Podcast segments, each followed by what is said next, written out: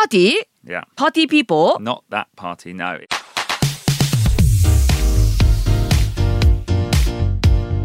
外資系裏技英語基本のキーモジュール4交渉エピソード0すべてのコミュニケーションはネゴシエーションである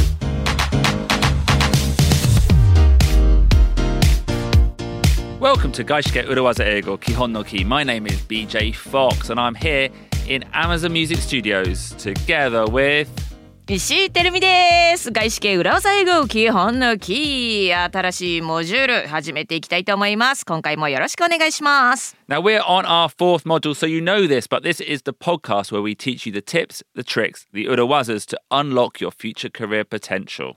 外資系裏技英語基本のキーはあなたのキャリアの扉を開くキーとなるような裏技フレーズご紹介していきますよ And this is episode zero of module four, our module on negotiation. negotiation モジュール4のお題は negotiation ということは交渉交渉術ということですか DJ Actually, no, Terry, no, no, No? no. 交渉はだって negotiation Mm. I am pretty sure I'm correct there Yeah, yeah, yeah. You are correct in principle, but for the purposes of this module, let's broaden the definition. broaden the definition Yeah. negotiation の definition 定義を広めましょうと Yeah. そんな狭い話ではないと Um, and we're going to say all communication is negotiation. All communication is negotiation コミュニケーションはすべて negotiation だと Hi, how are you?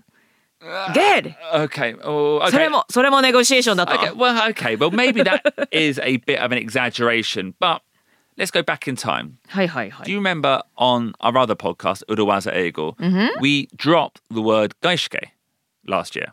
私たちがもともとやっていたポッドキャスト裏技英語ですけれども外資系という言葉をなくしましたよね And, and one of the reasons we dropped it was I was worried that people, listeners, were scared of the word gaishke. 外資系というその言葉がちょっと深刻というかねその言葉でビビってしまうまあ私とは関係ないや Yeah, they would, they would see it and think, oh, it's not for me. あとちょっと外資系っていう言葉の響きも独特ですからねそうやって思われてしまうんじゃないかということを私たちも危惧してちょっと一旦落としたんですよね And yes, we're coming from a gaishke background ourselves, but a lot of the urawazas we teach are effective communication tools for anybody in any company. 確かに私たちは2人ともね外資系企業で働いていたことはあるんですけれどもポッドキャストでお伝えしていた内容というのは何もいわゆる外資系企業だけではなくってどんな会社会社だけじゃなくて日常生活でも使えるそういった裏技フレーズがほとんどでしたよね。Yeah. And I think in the same way, Teremi, Mm-hmm. I wonder if when our listeners hear the word negotiation, Oh. they'll think, oh, that's what the sales team does. That's what the lawyers do.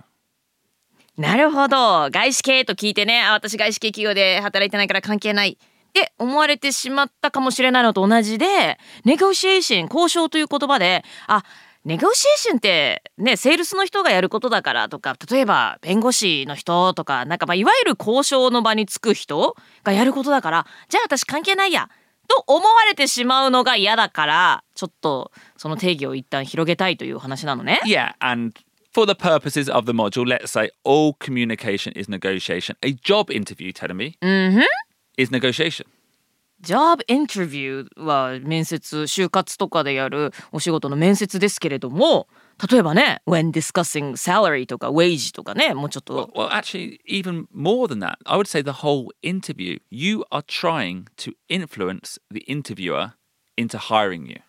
あ何も給料の交渉だけではなくって面接全体のプロセスが全てネゴシエーションだとつまりは面接官の人があこの人と働きたいなという気持ちに持っていくそのプロセス全てがネゴシエーションであるということね。Yeah. And a brainstorm as well is potentially a negotiation. If you have a goal in mind and you are trying to influence the discussion to get to that goal, that's negotiation. おブレストも私たちのポッドキャストでやりましたけれどもブレストもネゴシエーションだとこっちに持っていきたいというゴールがあるならばそっちのゴールの方向にどんどん持っていこうとするそのプロセスもまたネゴシエーション let's put a pin in that って言ってちょっと一旦ピン止めをするイメージでその後また自分の持っていきたい方向に方向転換するっていうようなお話をしましたよね。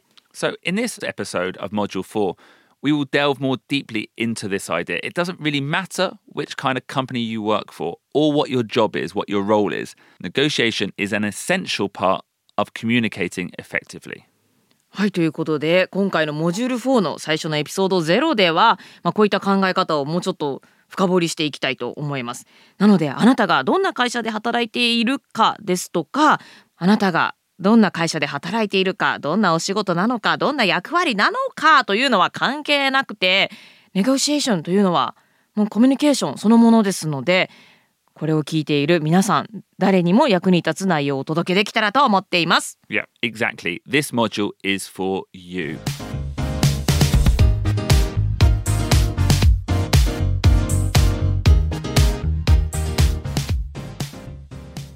Okay, tell me. はい To start this episode, let's suggest another phrase for negotiating. Let's broaden the definition. さあ今回のエピソードを始めるにあたりまして negotiation、negotiating に変わるフレーズをご紹介しますちょっと定義をね広くしたいと思います Now, I mentioned this word a few moments ago how to influence people. How to influence people インフルエンスもうね最近よく使われる言葉ですけれども Yes, it is used a lot recently, but have you ever heard of the book, Teremi, How to Win Friends and Influence People? How to win friends and influence people これは本のタイトルなんですか Yeah, it was written, not recently, it was written in the 1930s. It's one of the first ever self help books.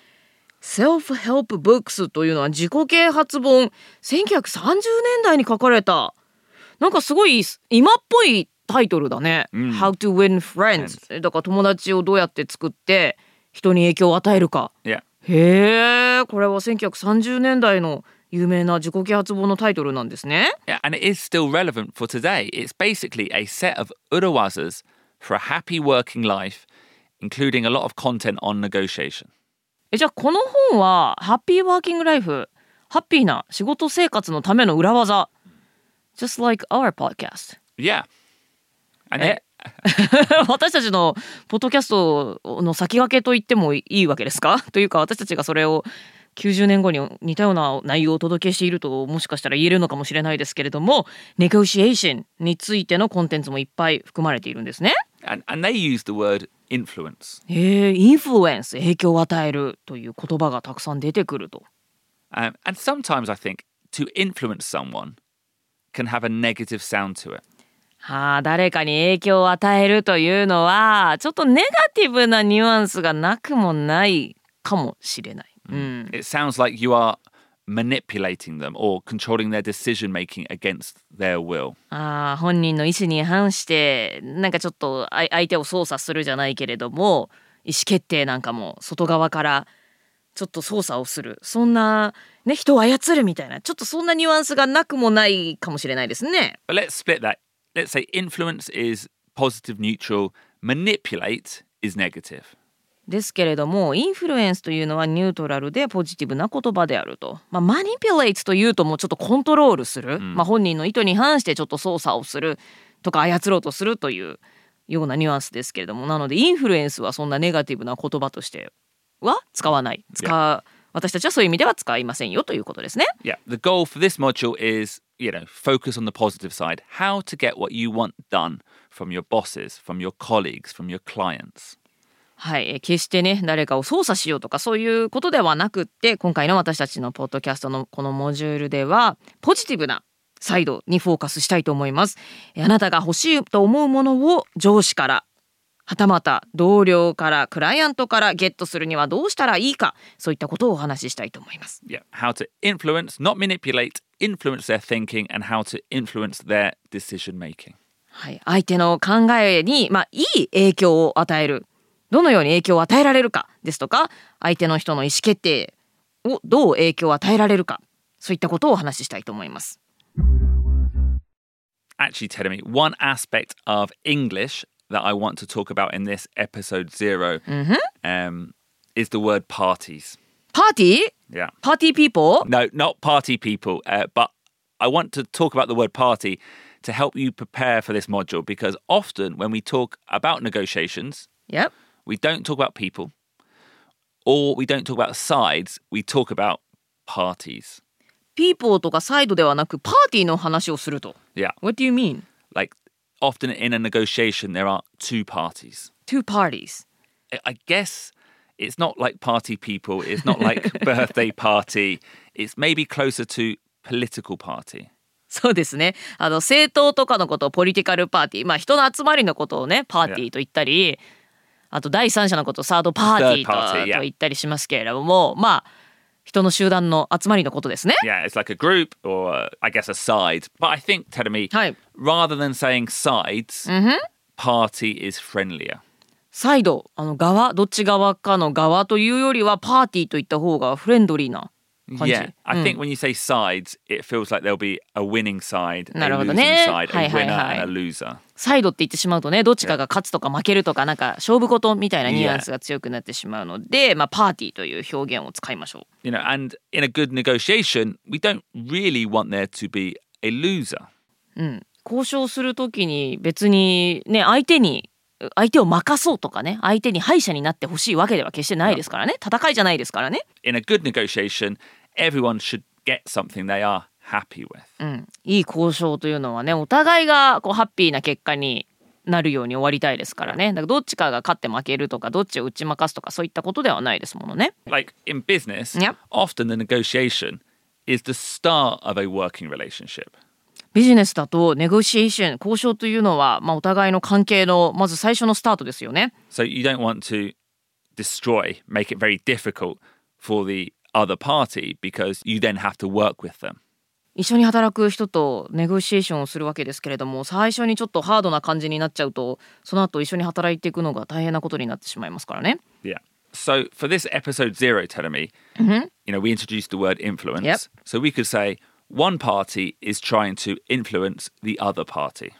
はい、えーワンパーティー一つのパーティーがもう一つのパーティーをインフルエンス影響を与えようとしているとそんな風にこの言葉たちを使っていきましょう。Or we could call both parties the negotiating parties. えーはたまた both parties 両方のパーティーのことをまとめて negotiating party お互いに交渉し合っているパーティーと呼ぶこともできますね。So just know that word and that will help you follow the following module. I don't want anyone to think of this being a happy birthday party. そうですね途中のエピソード3ぐらいから聞いてずっとこれは Why, yeah, why are they talking about parties? パーティーの話なんでしてるんだろうって思われてしまう言いかねないですのでねはいパーティーっていうのはあくまで交渉の場にいる集団のことを指して呼んでいますからね Um, maybe if there's a really good negotiation, um, maybe you could have a party afterwards. Yeah, save the party to after the negotiation is finished, and then maybe both negotiating parties can go out and have a drinking party together. おーいい交渉が終わったら両方のパーティーが集まってビッグパーティーを打ち上げましょう打ち上げパーティーね Yeah.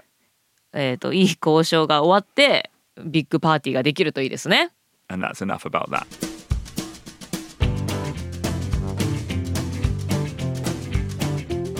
Thank you very much for listening to Gaishike Urawaza Eigo Kihon no Ki.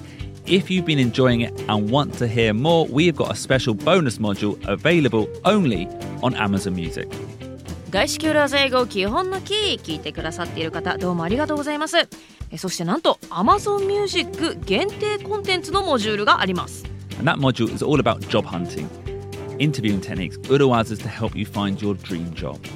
そのモジュールの内容は Job Hunting となっています面接で使えるテクニック Tips and Tricks そして裏技フレーズご紹介します。あなたがドリームジョブにたどり着けますように。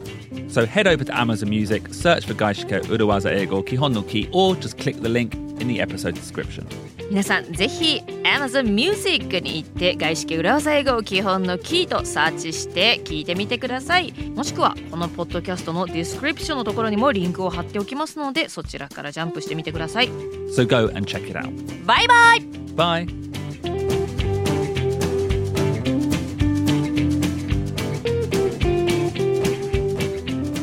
So, in this module, Tedemi, we are going to talk about negotiation in the broader sense, right?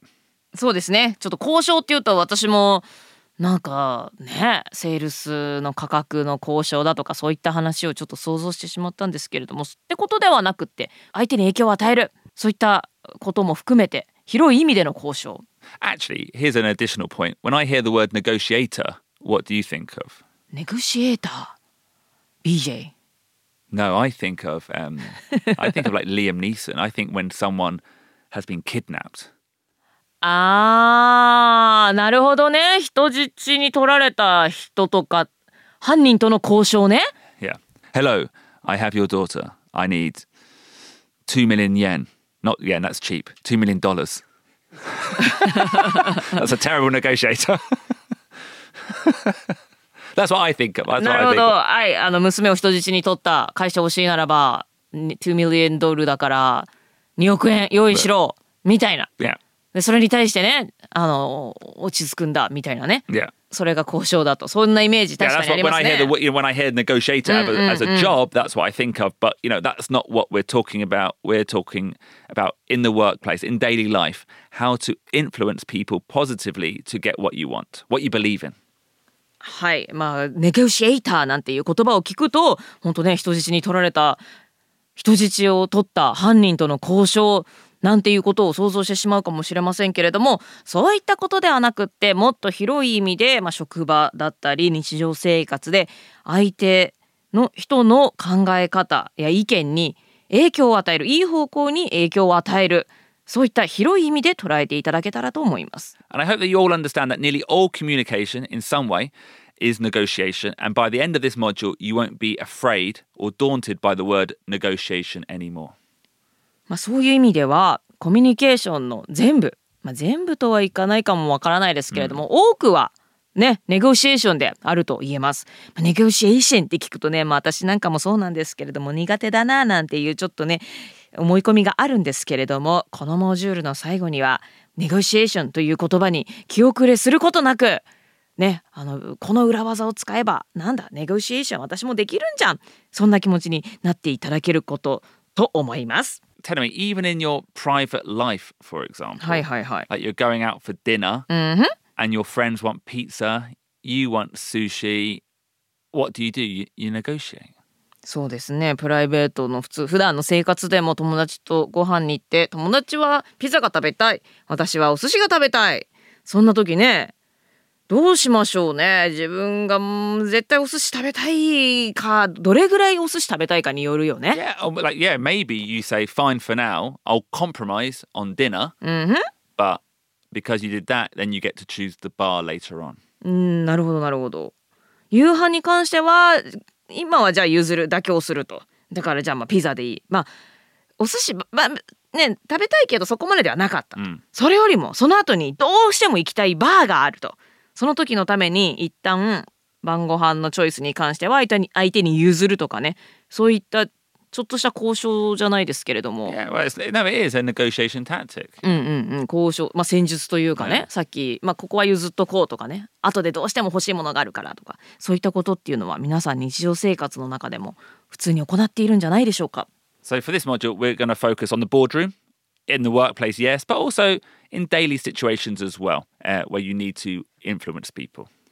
はいということで今回のモジュールではまあ仕事のねボードルーム、まあ、何か重要な事項を決めるそんな会議ですとか職場だけでなく日常生活で相手の意思決定に影響を与える、まあ、定義をあえてするならばそういうことですけれどもえそういった場面も想定していろいろな裏技をご紹介していきたいと思います。And also, tell me, I think negotiating in a second language, in English, is especially daunting, scary for non native speakers. Absolutely ですね。 Yeah. はい、私なんかもう交渉をしかも英語でやってみなさいって言われたらちょっとかなり気遅れしてしまいます。 Yeah. But throughout this module, we will introduce various phrases for different situations. You can remember them, uh, keep them in your back pocket, and overall make it easier to get the thing that you want. 交渉をしかも英語でしなければならないなんて言うとね私なんかはかなり気遅れしてしまいますしそういう人は私だけじゃないかと思いますけれどもそんなあなたにいろいろなシチュエーションを想定したいろいろな英語のフレーズをご紹介しますので、これからはね英語での交渉でもあこのフレーズを使えば大丈夫なんだっていうそういったフレーズバックポケットに忍ばせておけるものをご紹介していきたいと思います。Actually, tell me, like you mentioned earlier, the word influence is comes up a lot recently. What did you mean by that? インフルエンス、まあ、インフルエンサーっていう言葉がこれだけ日本語でも普通に言うようになりましたからね。だって私が、ね、中高生の頃はインフルエンスっていう動詞としてまず覚えたし Yeah. yeah.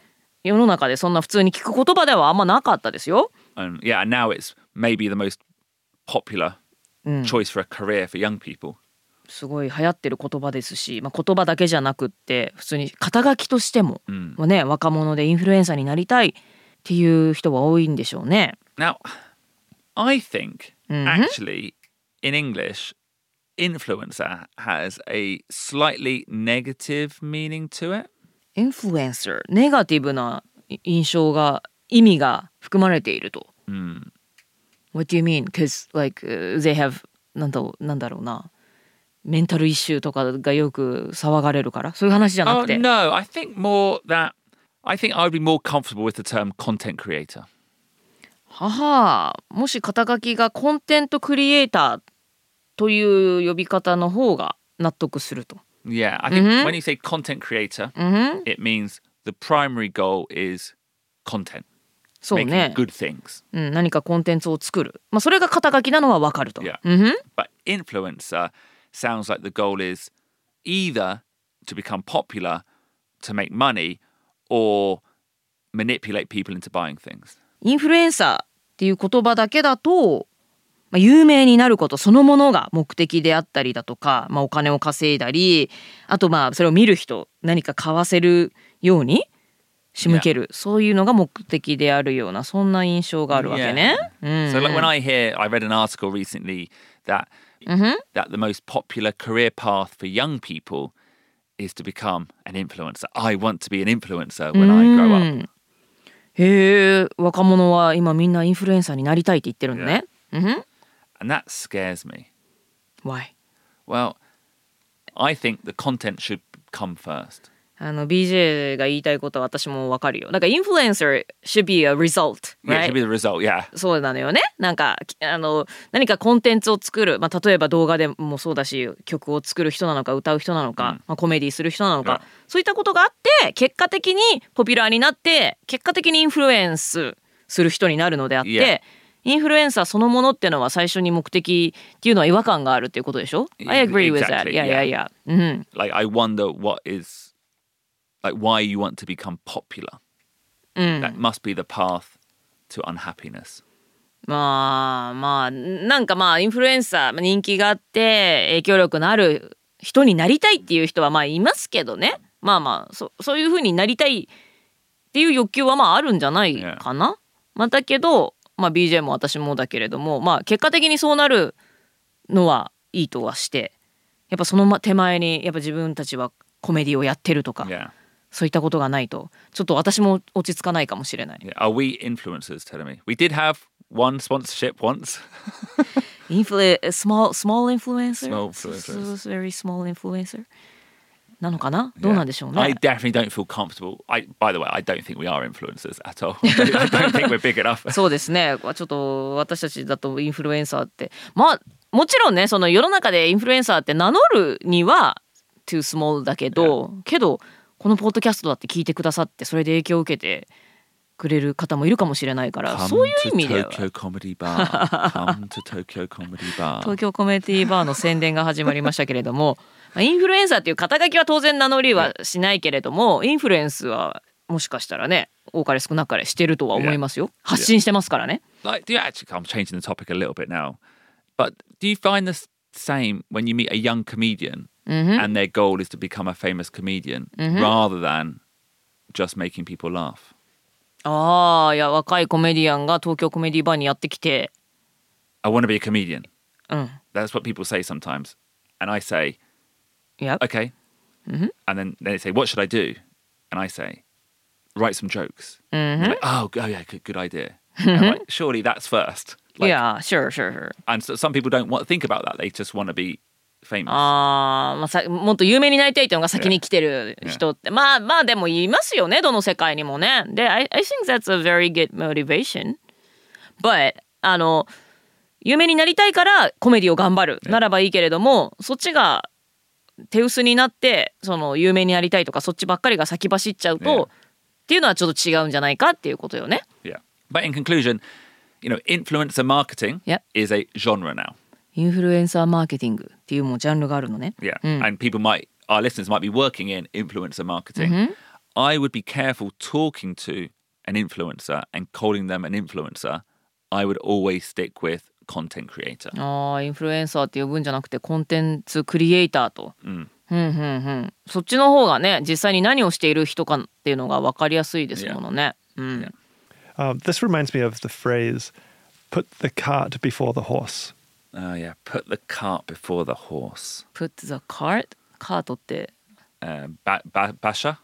馬車ねあああああのカートか Yeah. 馬車のう後ろのはなんて言うんだろうあの馬が引いてるカートのところね。うんふん So we say in English, putting the cart before the horse, put the basha in front of the uma. あ馬の前にそのカートを置いちゃうんだ。 Yeah. うんふん So thinking, I want to be famous before doing the hard work. あーなるほどその地味に芸を磨くことよりも先に有名になりたいが先走っちゃうことを.言うのね。Yeah. うんうんうんまあなんかね大事なモチベーションだとは思うんですけどねそれはうまいこと芸とかコンテンツの方に還元できればね I just, I just want to make people laugh and make people happy. Tell me. BJ はひたすら目の前の人を笑顔にしたいと。So it's, it, it doesn't matter if you are affecting、uh, uh, just a few people just in front of you. だからあお客さんが数人でもいつまでやってもこの何100人1000人にならなくて maybe なんか2 or 3 people doesn't matter. Mm, Maybe not. Maybe I want the sending. まあだから結局ねそうなっていくのよね。So, so this reminds me a lot of what BJ often talks about: is control the controllables, あー right? Yep. And there's so much luck and random chance with becoming successful as an influencer, but you can control your hard work and your dedication. So that's your work to become a content creator or a comedian. Yeah. And, and also the quality of your work. Yeah. Yeah. control the controllables、 Yeah. まあ結局 コンテンツクリエイターとか、まあ、コメディアンもそうですけれども目の前の芸を磨くことしかできないですからね。Exactly. う.ん、So don't yeah, don't get too lost in dreams of becoming famous, dreams of becoming rich, or dreams of becoming happy. Just focus on what's in front of you そうね first.、うんまあ、結果的にね Yeah. 有名になったりお金っていうのは後からついてくることであってやっぱり目の前のねあの自分の芸を磨くだとかね曲を作るとかねわかんないけどコンテンツを作るだとかそういったものがファーストであるべきというお話でした。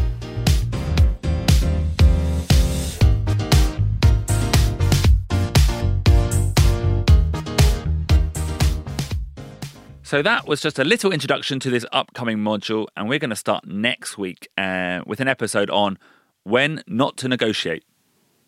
えちょっと待ってください。えーネゴシエーションのね、モジュールを始めたばかりなんですけれども、When not to negotiate. Negotiation module is going to start with not negotiating. ってこと Yeah. 交渉は、えーするんじゃないよという話になるんですか急に。 Yeah, well, looking at when to leave the negotiation and how that in itself can be a strong negotiation tactic. ネゴシエーションの場から去る。いつ去ればいいのか。で、それ自体が強い交渉術になり得るということですか Yeah, when, tell me, should you walk away from the table? テーブルテーブルテーブルというのは交渉の場のことでしょうかね交渉の場からいつ walk away、立ち去るのがいいのか Yeah. Don't walk away I know you'll find an answer これはデビッド・フォスターの曲ね Okay, yeah. それにしてもさっきからねテーブルとかパーティーとかねなんかバースデーパーティーみたいな楽しいモジュールのようなねそういう響きがありますけれども well, well, it's not about parties. It's not about parties. It's not about tables. It's about negotiating. It's about communication, and it's all going to start in the next episode. はいということでね あのパーティーとかテーブルとかいう言葉も出てきますけれどもネゴシエーションに必須の言葉ということで、えー、さあ来週からちょっと実はね私も英語でのネゴシエーション自分ができる気はしないんですけれどもね、えー、今回のモジュールを通して皆さんと一緒に勉強していけたらと思いますまた次回のエピソードでお会いしましょう今回も聞いてくださった方どうもありがとうございました Thank you very much. Bye. バイ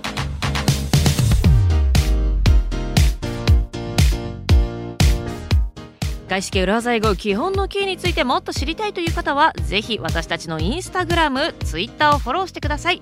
アカウント名はアットマーク裏技英語。URAWAZAEIGO となっています。